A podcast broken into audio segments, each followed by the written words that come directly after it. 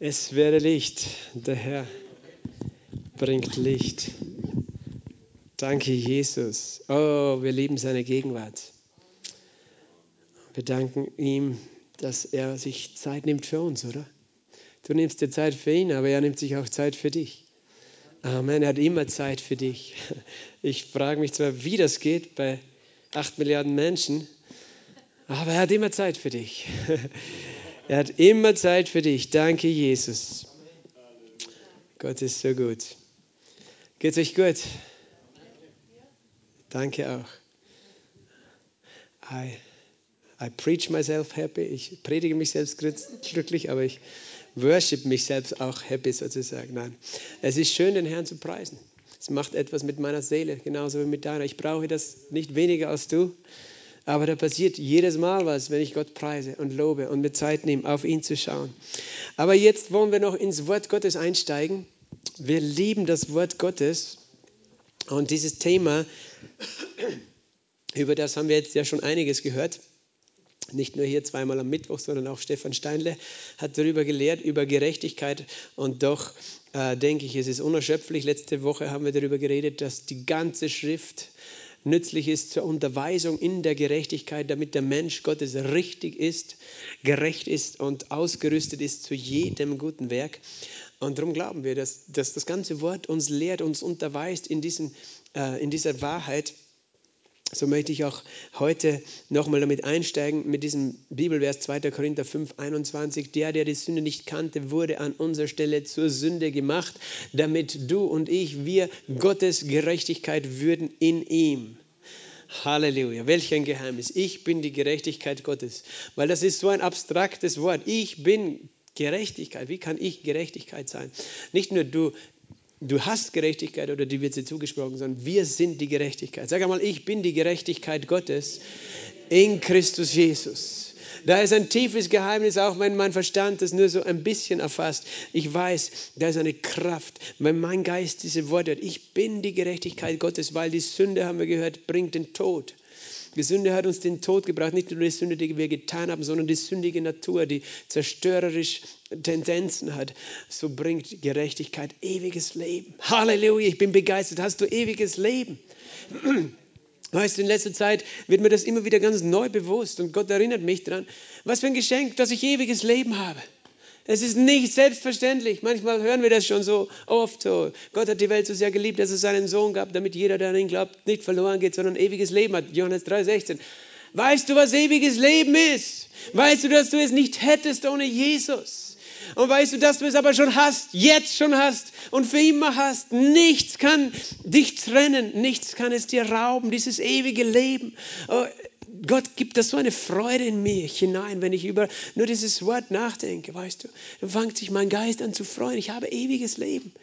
Äh, und, und das ist das größte Geschenk, das wir bekommen haben. Ewiges Leben. Es ist wirklich alles andere ist zweitrangig, aber du hast ewiges Leben. Für dich gibt es keinen Tod mehr, wenn du in Christus bist, wenn du an Jesus glaubst, wenn du ihn aufgenommen hast. Du hast ewiges Leben. Du hattest es nicht. Und das ist, äh, es ist die Basis, weißt du, und gleichzeitig möchte Jesus, dass wir immer wieder zurückkehren zu dieser ersten Liebe, dass wir einfach so uns freuen über diese einfache Botschaft des Evangeliums. Ich möchte ein bisschen heute weitergehen über Gerechtigkeit reden. Zuerst möchte ich einfach nochmal diesen Begriff definieren. Und dazu gebe ich etwas, was ich in meinen Unterlagen stehen habe, lese ich einmal ein paar äh, Dinge dazu. Gerechtigkeit, was ist Gerechtigkeit? Das ist der Zustand einer Person oder einer Handlung, der richtig ist in Bezug zu einer übergeordneten Autorität oder im Bezug zum gültigen Recht oder dem Richter. Also ein Zustand einer Person, äh, oder der Zustand auch einer Handlung, die du tust, entweder du selbst oder auch deine Handlung, sie kann richtig oder falsch sein, gerecht oder ungerecht.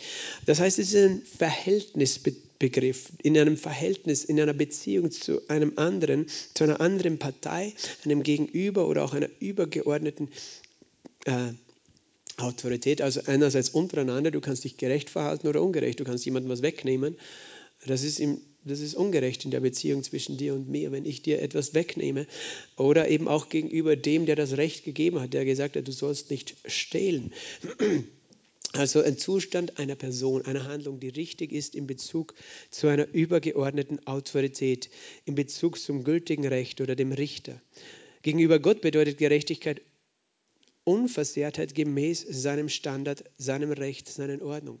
Das heißt, dass einerseits ich als Person, als Wesen, als geschaffener Geist unversehrt bin, äh, wenn ich Gerechtigkeit empfangen habe oder bin äh, im Verhältnis zu Gott, aber oder dass auch das, was ich tue, kann auch bewertet werden als Gerechtigkeit oder nicht Gerechtigkeit im Verhältnis zu Gott richtig ist.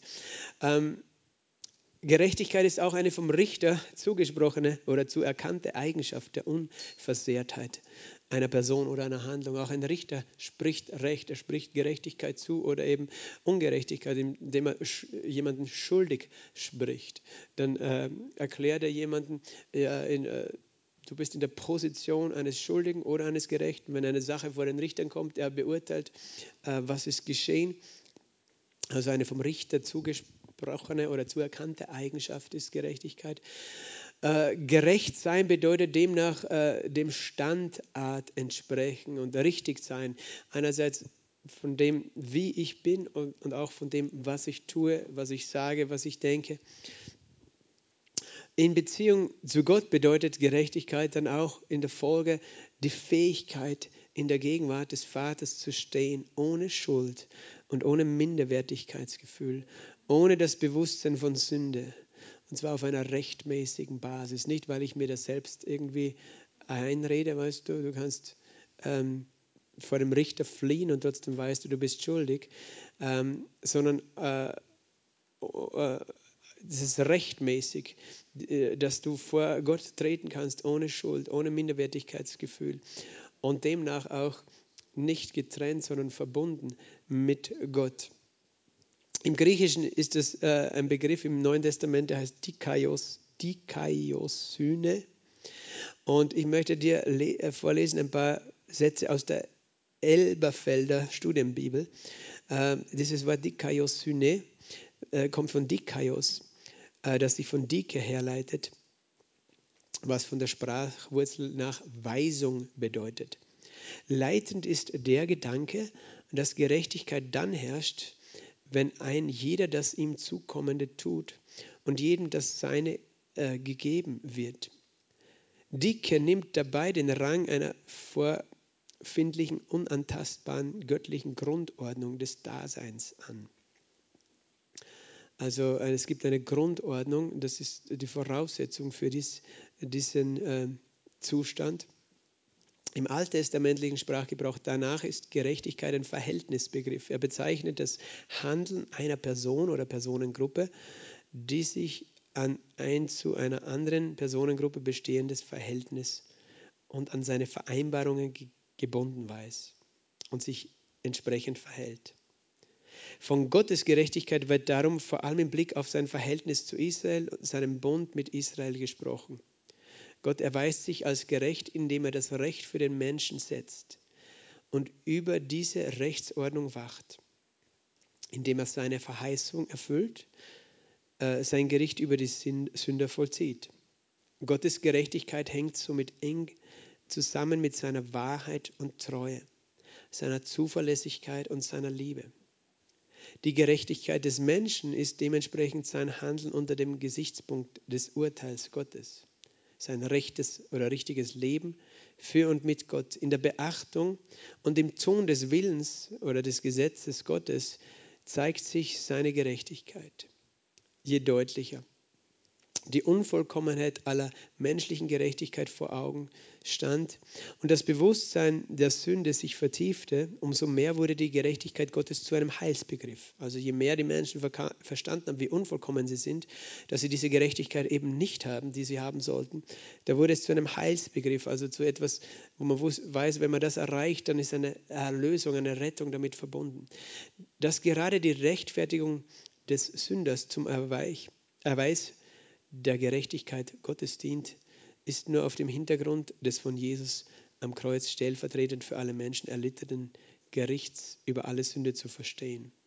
Also dass, der, dass Gott den Sünder rechtfertigt und dadurch seine Gerechtigkeit zeigt Das ist nur möglich durch das, was Jesus getan hat. Zusammenfassend stellt sich die Gerechtigkeit Gottes als die Gerechtigkeit dar, die zu Gottes Wesen gehört und die aus Gnade jeden Glaubenden bewährt, damit dieser im Gericht vor ihm bestehen kann.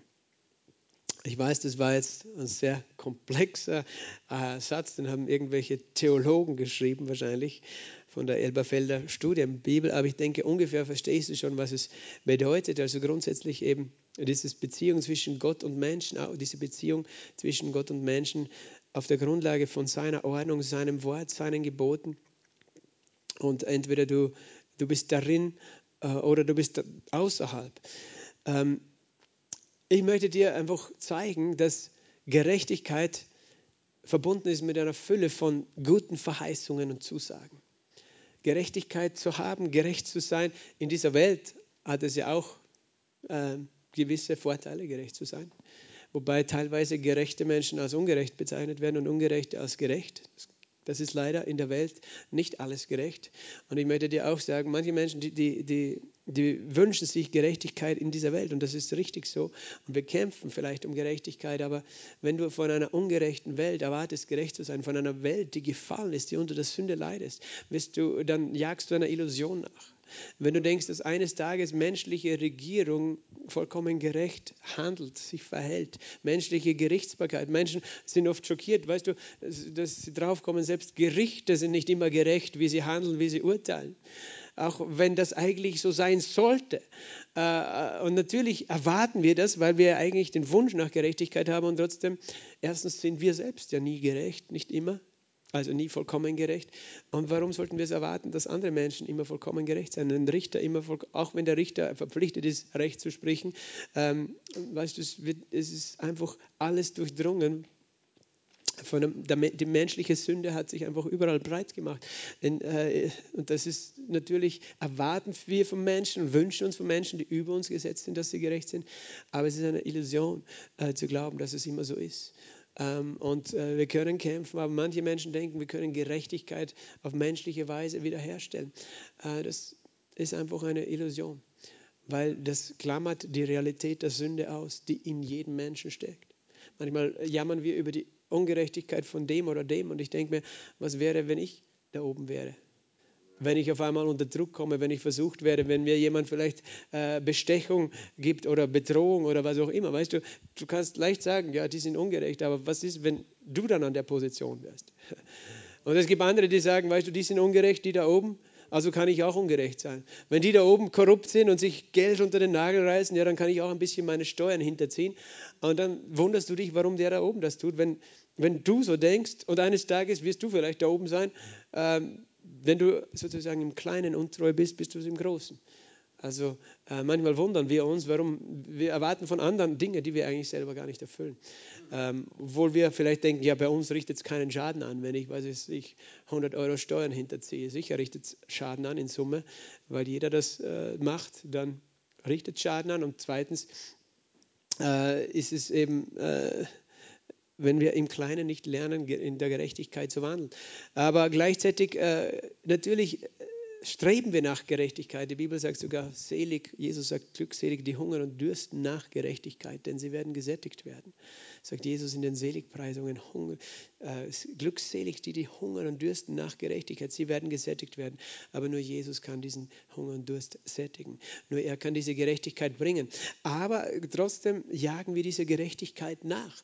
Und auch im Alten Bund eben unter dem Gesetz. Und ich möchte wirklich, dass du zuerst verstehst, es gibt einen großen Unterschied zwischen dem Alten Bund und dem Neuen Bund. Ähm, äh, wie Gerechtigkeit im Alten Bund erlangt wurde und wie Gerechtigkeit im Neuen Bund ähm, geschenkt wurde. Im Alten Bund war es eine Forderung, die, die Gott an sein Volk hatte. Äh, Im Neuen Bund ist es ein Geschenk, das Gott an seine Kinder gibt. Und das ist ein großer Unterschied, ob, du, ob etwas von dir gefordert wird oder ob dir etwas geschenkt wird.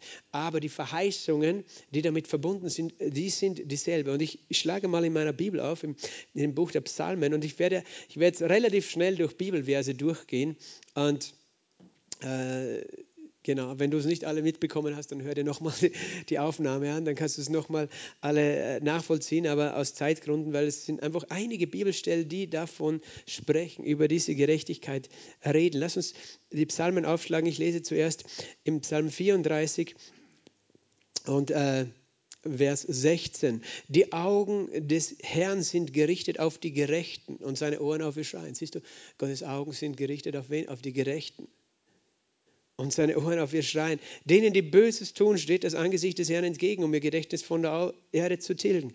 Auf welcher Seite möchtest du stehen? Natürlich auf der der Gerechten, oder? Weil denen hört Gott zu. Die anderen, die heißt, wird ausgetilgt werden. Ähm, ist nur so nebenbei. Ich, ich weiß, wenn wir uns mit Gerechtigkeit beschäftigen, dann macht das was mit unserem Gewissen und das ist auch gut so, weil wir dann verstehen, das ist richtig, das ist falsch. Wir müssen uns auch mit dieser Gerechtigkeit auseinandersetzen. Ich weiß schon als Jugendlicher, wenn ich in der Bibel aufgeschlagen habe manchmal und auch in äh, gewissen Büchern gelesen habe, da habe ich gewusst, es gibt richtig, es gibt falsch. Und ich habe gewusst, äh, ich sollte auf der richtigen Seite sein, weil auf der, auf der falschen Seite, das schaut nicht gut aus. Die Verheißungen, für, wenn ich auf der falschen Seite stehe. Also, aber gleichzeitig war ich mir nie sicher, auf welcher Seite ich stehe. Und gleichzeitig wusste ich tief in meinem Innersten, dass ich eben noch nicht gerecht bin. Aber, aber ich konnte halt das noch nicht irgendwie lösen für mich. Aber Du siehst eben äh, die Gerechten, auf die hört der Herr, Vers 18. Sie schreien und der Herr hört, aus allen ihren Bedrängnissen rettet er sie. Halleluja. Du schreist, der Gerechte schreit. Ich gehe jetzt schon mal davon aus, dass du erkennst, du bist gerecht. Darum kannst du sagen, aus allen meinen Bedrängnissen rettet mich der Herr. Stimmt das? Sie schreien und der Herr hört. Sie, wer sind das? Die Gerechten. Dann, weißt du, dann mach mal dieses Bekenntnis. Aus allen Bedrängnissen rettet mich der Herr. Das ist die Verheißung für den Gerechten. Es gibt so viele Verheißungen für den Gerechten. Äh, nahe ist der Herr denen, die zerbrochenen Herzen sind. Na, ich will noch Vers 20 lesen. Vielfältig ist das Unglück des Gerechten. Also die Bibel sagt auch, es gibt, der Gerechte erlebt auch negative Dinge, aber die kommen nicht von Gott.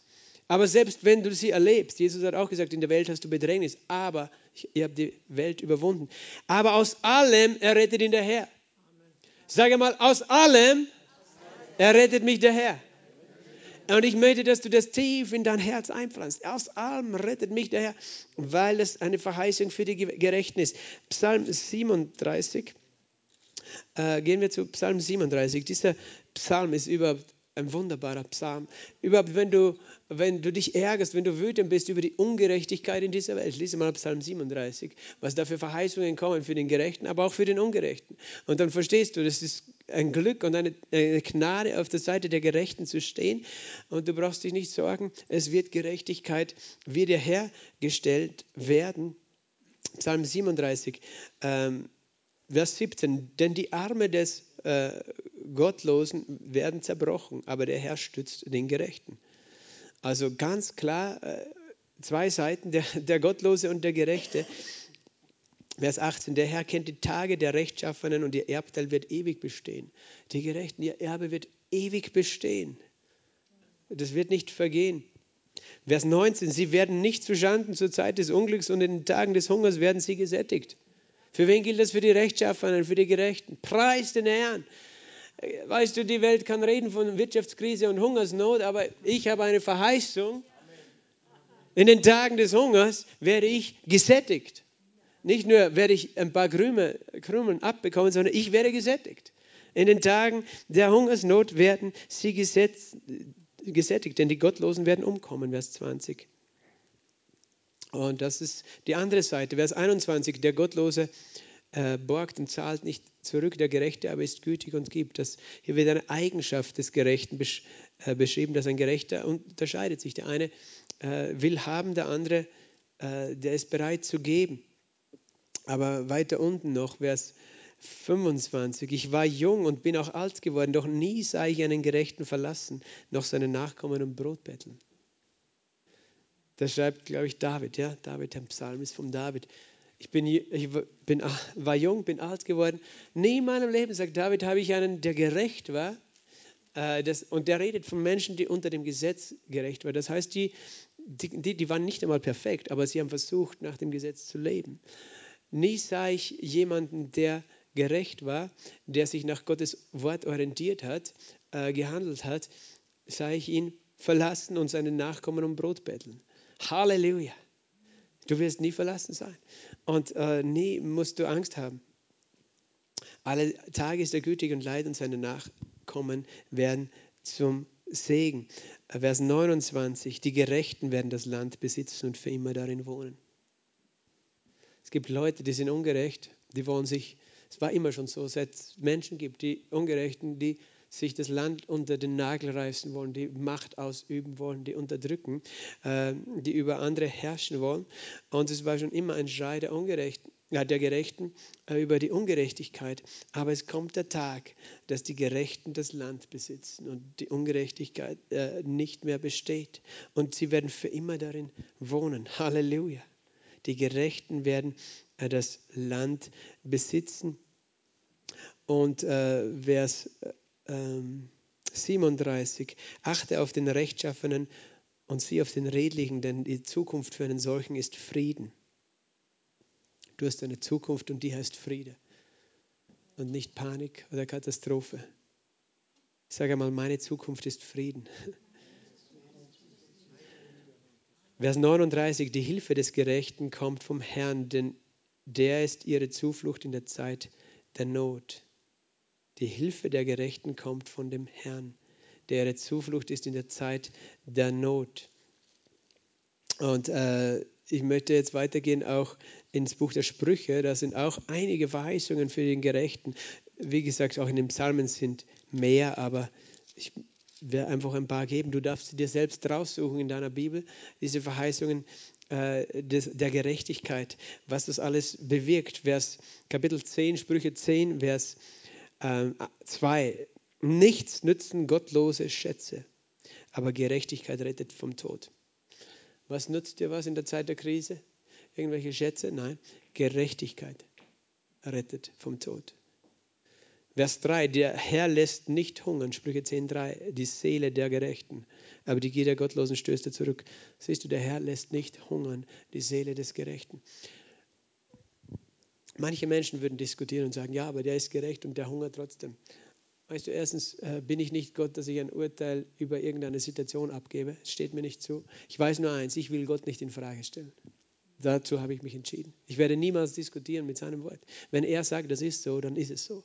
Wenn ich etwas anderes erlebe, dann liegt es nicht an Gott dann liegt es niemals an Gott. Die Schuld liegt nie bei Gott. Wenn wir als Menschen etwas anderes erleben, dann sollten wir einfach uns ausstrecken. Aber ich weiß eines auch. Ich weiß, es beginnt damit, dass ich es glaube. Dass ich damit anfange zu glauben. Dass ich es glaube, dass ich es annehme, dass ich es spreche. Dass ich sage, Herr, du lässt nicht hungern die Seele des Gerechten. Es gibt einen Vers, ich glaube im Psalm in Jesaja 43, 25 und 26, wo Gott sagt, ähm, zeige mich an, lass uns miteinander rechten. rechten. Oder Psalm 45, ah, Jesaja 45, muss nachschauen. Äh, erzähle du, dass du rechts behältst. Das heißt, wenn du zu Gott kommst ins Gebet, du kannst mit ihm rechten, du kannst mit ihm, Psalm 43, ja, Vers 26, zeige mich an, wir wollen miteinander vor Gericht treten. Erzähle du, damit du rechts behältst. Du kannst immer Gottes Wort nehmen und sagen, Gott, du sagst es in deinem Wort. Und ich erwarte, dass es geschieht, weil du lügst nicht. Gott möchte so einen Glauben von dir. Das ist nicht ein Glaube, der stolz oder respektlos oder fordernd ist, sondern es ist ein Glaube, der sich auf das Wort Gottes stellt. Und da, daran hat Gott Freude, wenn wir ihn beim Wort nehmen. Wenn wir sagen, Gott, du sagst, du lässt nicht hungern, die Seele des Gerechten. Also erwarte ich, dass du uns versorgst. Vers 6, Sprüche 10, Vers 6. Segen ist auf dem Haupt des Gerechten aber der Mund der Gottlosen birgt Gewalt. Segen ist auf dem Haupt des Gerechten. Möchtest du im Segen leben? Auf dem Haupt des Gerechten ist Segen. Bist du ein Gerechter? Dann kannst du sagen, auf meinem Haupt ist Segen. Amen. Erwarte nichts anderes. Manche denken, oh, ich bin unter dem Fluch, ich bin unter dem Fluch, da ist ein Fluch in meinem Leben. Dann hast du das falsche Bekenntnis. Das ist nicht, was die Bibel sagt über den Gerechten. Die Bibel sagt über den Gerechten, auf seinem Haupt ist Segen. Amen. Ich sage das auch, auf meinem Haupt ist Segen. Vers 7, dem, des Gerechten gedenkt man zum Segen. Aber der Name der Gottlosen fault. Das ist überhaupt ein lustiger Ausdruck. Der Name äh, der Gottlosen fault. Äh, Sprüche 10, Vers 24. Wovor dem Gottlosen graut, das wird über ihn kommen, aber der Wunsch der Gerechten wird gewährt. Wovor dem Gottlosen graut, kommt über ihn, aber der Wunsch der Gerechten wird gewährt. Herr, du sagst, mein Wunsch wird gewährt. Vers 25. Sobald ein Sturmwind daherfährt, ist der Gottlose nicht mehr, aber der Gerechte ist fest gegründet auf ewig. Amen. Sprüche 10, 28. Das Warten der Gerechten führt zu Freude, aber die Hoffnung der Gottlosen wird zunichte. Wer von den zwei möchtest du sein? Der Gerechte oder der Gottlose? Ich möchte der Gerechte sein. Ich möchte nicht das erleben, was der Gottlose erlebt, aber ich möchte das erleben, was der Gerechte erlebt. Und ich glaube, dass, es, dass ich es erleben darf. Das Warten der Gerechten führt zur Freude. Mein Warten führt zur Freude. Sprüche 10,30. Der Gerechte wird in Ewigkeit nicht zum Wanken gebracht, aber die Gottlosen werden im Land nicht wohnen bleiben. Du wirst in Ewigkeit nicht wanken. Der, äh, genau. Und dann gehen wir weiter. Sprüche 11, Vers 4. Das ist ein ähnlicher Vers wie in Psalm 37. Nichts nützt Reichtum am Tag des Zorns. Am Tag des Zorns, am Tag des Gerichts nützt der Reichtum nichts. Kein, kein Geld dieser Welt. Manche häufen an, auch bauen sich ihre eigenen Bunker und äh, keine Ahnung, was, was sie alles lagern. Am Tag des Zorns gibt es nur eins, das dich rettet. Das ist Gerechtigkeit. Gerechtigkeit rettet vom Tod. Gerechtigkeit rettet vom Tod. Äh, Vers 5. Die Gerechtigkeit des Lauteren ebnet ihm den Weg. Doch der Gottlose kommt durch seine Gottlosigkeit zu Fall. Gerechtigkeit ebnet dir den Weg. Vers 6, Sprüche 11, 6, die Gerechtigkeit der Aufrichtigen rettet sie, aber durch die Gier, durch ihre Gier werden die Treulosen gefangen. Sprüche 11, 8, der Gerechte wird aus der Bedrängnis befreit und es kommt der Gottlose an seine Stelle. Sprüche 11, 8, eben der Gerechte wird befreit. Und du siehst hier ähm, mehrere Verheißungen, viele Verheißungen, die, die reden davon, dass du als Gerechter den Anspruch auf Rettung und auf Befreiung erlebst. Und Gott möchte, dass du das weißt, weil so viele Menschen leben mit so viel Angst. Aber der Gerechte sollte nicht so leben müssen. Weil der Gerechte hat so viele Verheißungen über Freiheit, Befreiung, über Rettung. Ähm, die Bibel ist eben voll davon.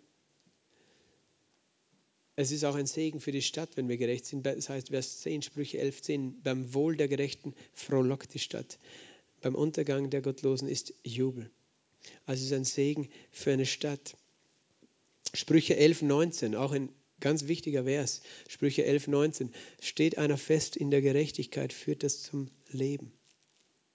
Jagt er dem Bösen nach, gereicht es zum Tod steht einer fest in Gerechtigkeit. Wenn du feststehst in Gerechtigkeit, wenn du gegründet bist in Gerechtigkeit, wenn du einfach einen sicheren Stand hast, dann gereicht es zum Leben. Und da noch Vers 21. Die Hand darauf, der Böse bleibt nicht ungestraft, aber die Nachkommen der Gerechten entrinnen. Die Nachkommen der Gerechten, das sind meine Kinder. Die werden entrinnen die werden gerettet sein. Ich habe eine Verheißung für meine ganze Familie. Ich bin gerecht und deswegen habe ein, äh, haben meine Kinder etwas davon. Die Nachkommen der Gerechten entrinnen. Die Nachkommen der Gerechten werden äh, ähm, auch in die Freiheit kommen. Äh, natürlich müssen sie selber eine Entscheidung treffen, aber doch ist da ein Segen für meine ganze Familie. Ähm, Sprüche 11, 28. Wer auf seinen Reichtum vertraut, der wird fallen, aber wie Laub werden die Gerechten sprossen. Die Gerechten werden sprossen wie Laub, nicht die Reichen, sondern die Gerechten. Sprüche 11, 30, auch ein wunderbarer Vers. Die Frucht des Gerechten ist ein Baum des Lebens. Der Gerechte hat eine Frucht, das ist wie ein Baum des Lebens. Von einem Baum des Lebens können andere Menschen auch Leben empfangen. Der Frucht des Gerechten, die der Gerechte bringt, ist ein Baum des Lebens und der Weise gewinnt Menschen für sich. Das ist eben auch eine Folge, dass Menschen äh, gewonnen werden für die Wahrheit, für die Gerechtigkeit. Sprüche 12, Vers 3, keinen Bestand hat ein Mensch durch Gottlosigkeit, aber die Wurzel der Gerechten wird nicht ins Wanken gebracht. Die Wurzel der Gerechten wird nicht ins Wanken gebracht. Und ich schaue noch hier äh, ein paar Verse. Genau. viele sind ja ähnlich, aber ähm, zum Beispiel Sprüche 12, Vers 21, leicht zu merken, 1, 2, 2, 1, Sprüche 1, 2, 2, 1. Was steht hier? Keinerlei Unheil wird dem Gerechten widerfahren. Aber die Gottlosen sind voller Unglück. Also ich habe mich entschieden, Gott beim Wort zu nehmen. Ich sage, Gott, du sagst in deinem Wort, dem Gerechten wird keinerlei Unheil widerfahren. Keinerlei. Es ist interessant, weil Sprüche äh, 34, ich glaube 19 sagt ja, vielfältig ist das Unglück des Gerechten. Es ist, es ist eine Tatsache, eine Feststellung. Vielfältig ist das Unglück, das der Gerechte auch erlebt, aber aus dem allen errettet ihn daher. Aber hier sagt Sprüche 12, 21, keinerlei Unheil wird dem Gerechten widerfahren. Und weißt du, obwohl ich weiß, dass aus jedem Unglück, das ich erleben kann, der Herr mich rettet oder retten wird und retten will, will ich trotzdem auch Sprüche 12, 21 für mich in Anspruch nehmen und sagen, Herr, ich nehme dich beim Wort. Du sagst, ach, keinerlei Unheil wird dem Gerechten widerfahren aber die Gottlosen sind voller Unglück. Und äh, weißt du, für mich sind da auch Geheimnisse. Ich weiß, es sind manchmal zwei Seiten einer Medaille, aber ich glaube, äh, das Innerste des Gerechten, weißt du, nicht, ich glaube, Gott meint, nichts kann dich zerstören letztlich. Nichts. Du als Gerechter, du hast Bestand. Wenn du es weißt und wenn du es glaubst und wenn du darin lebst und darin bleibst. Aber du musst auch wissen, was deine Gerechtigkeit ist. Ich werde am Schluss dann noch kurz äh, darauf zurückkommen, auf diese Gerechtigkeit. Es geht so weiter im Buch der Sprüche. Du kannst da mal, ich habe das gemacht mit einer speziellen Farbe, äh, diese Verse angestrichen, die äh, auf den Gerechten sich beziehen. Vielleicht auch noch Sprüche 13, äh, 22. Sprüche 13, 22. Der Gute vererbt auf Kindeskinder, aber das Vermögen des Sünders wird aufbewahrt für den Gerechten. Das ist auch eine gute Verheißung. Es gibt Leute, die häufen gerade alles an. Weißt du, man sagt, dass diesen, äh, diese Armutsschere, die immer größer wird, die Reichen werden immer reicher. Ich weiß nicht, 2% äh, der Welt besitzen, keine Ahnung, 98 Prozent oder 90, über 90 Prozent des Reichtums auf der Welt. Ähm, und das sind viele sehr Ungerechte dabei, aber es kommt der Tag, wo sich das ändern wird. Und wir brauchen da nicht selber versuchen, Robin Hood zu spielen, sondern wir vertrauen dem Herrn, dass er, ähm, er sorgt für seine Kinder. Und er will wirklich segnen, das redet hier wirklich auch vom materiellen äh, Segen. Du kannst hier durchgehen durch das ganze Buch der Sprüche. Es redet von Rettung, es redet von Segen, es redet einfach von ähm, finanzieller Versorgung, von Sicherheit und von Freude und von Frieden. Äh, das alles äh, äh, steht hier über Gerechtigkeit, die dir zugesprochen wird. Gerechtigkeit wird auch eben als eine Eigenschaft Gottes beschrieben, ganz klar. Also Gott ist auf jeden Fall der, für den das alles zutrifft, weil Gott ist gerecht. Und ich werde ein anderes Mal da Verse dazu aufschlagen. Gott ist vollkommen gerecht. Ich glaube, die große Herausforderung ist, wenn wir diese Verse alle lesen, diese Verse über Gerechtigkeit. Du hast entweder zwei Möglichkeiten. Entweder du, ähm, du zweifelst auf der einen oder auf der anderen Seite. Was meine ich damit? Wenn du zum Beispiel hörst, äh, äh, keinerlei Unheil wird dem Gerechten widerfahren, dann kannst du entweder sagen, ich glaube nicht, dass das überhaupt stimmt, weil ich habe schon so viel Unheil erlebt. Oder du zweifelst auf der anderen Seite, du denkst dir, wahrscheinlich äh, geschieht mir deswegen Unheil, weil ich noch nicht gerecht bin. Verstehst du? Entweder du denkst, nein, das stimmt nicht, weil, ähm, sonst, weil ich bin ja gerecht und sonst würde mir nichts passieren. Oder du denkst, na, äh, wahrscheinlich bin ich noch nicht gerecht oder noch nicht gerecht genug, darum habe ich noch dieses Unheil. Und beides ist falsch. Weil wir müssen verstehen, woher Gerechtigkeit kommt. Im alten Bund hat es damit zu tun gehabt, dass du alles richtig machst. Es war die Gerechtigkeit aus deinen Werken, dass du alles tust. Und das ist hauptsächlich, wie wir Gerechtigkeit verstehen und wie du tief in deinem Innersten Gerechtigkeit wahrnimmst, äh, einfach aus deiner gefallenen Natur, dass du einfach weißt, wenn ich etwas Ungerechtes tue, bin ich automatisch ungerecht. Und jeder von uns hat ein Gewissen, das ihn anklagt. Und so äh, ist es äh, extrem schwierig, diese Verheißungen oft zu glauben. Zu denken, ja Gott, das sind wunderbare Verheißungen, aber aber weißt du, Gott möchte nicht, dass du immer zweifelst und sagst, aber, aber. Weil das ist unser Problem, dass wir lesen diese Dinge und etwas tief in unserer gefallenen Natur sagt, ja, für dich ist es aber nicht. Oder? Kennst du dieses, dieses Gefühl tief drin? Ja, es, es, klingt alles sehr schön, aber ich erlebe das Gegenteil und das kann nicht für mich sein. Äh, wahrscheinlich, weil, weil ich nicht gerecht bin und gerecht genug bin. Wenn du die Bibel liest, dann wird das einfach klar. Und, und, und du sehnst dich danach, dieser Gerechte zu sein. Und denkst dir, was für ein schönes Leben haben die Gerechten, aber ich glaube, ich kann mich nicht dazu zählen. Und du kannst schon lange Christ sein, weißt du, und doch äh, in deinem Unterbewusstsein, in deinem, weißt du, wie du eigentlich reagierst, bist du nicht sicher, auf welcher Seite du stehst, wie Gott dir eines Tages begegnen wird oder äh, wie Gott äh, eben auf dich reagiert. Wenn es heißt, dass, äh, Gott hört das Schreien der Gerechten, denkst du, ja, wahrscheinlich hört er mein Schreien nicht, weil ich nicht gerecht bin. Oder du denkst, na, ich bin eigentlich gerecht und Gott ist ungerecht, warum hört er mich nicht? Und das redet beides von Selbstgerechtigkeit, weil dann gründest du deine Gerechtigkeit auf, wer du bist, was du getan hast. Äh, entweder hältst du dich für so gut, dass du ihm alles richtig getan hast, oder dass du, du für viele Menschen ist ja Gerechtigkeit eben, habe ich schon gesagt, relativ. Weil jeder Mensch weiß, der da oben vielleicht, der korrupte Politiker oder sonst was, der ist ungerecht, aber ich bin gerecht.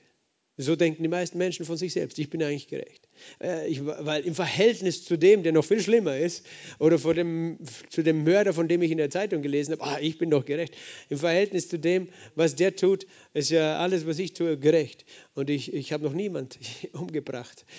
Ähm, und wir vergleichen uns mit Menschen, die äh, uns umgeben und irgendwie intuitiv will jeder Mensch sich selbst als gerecht annehmen.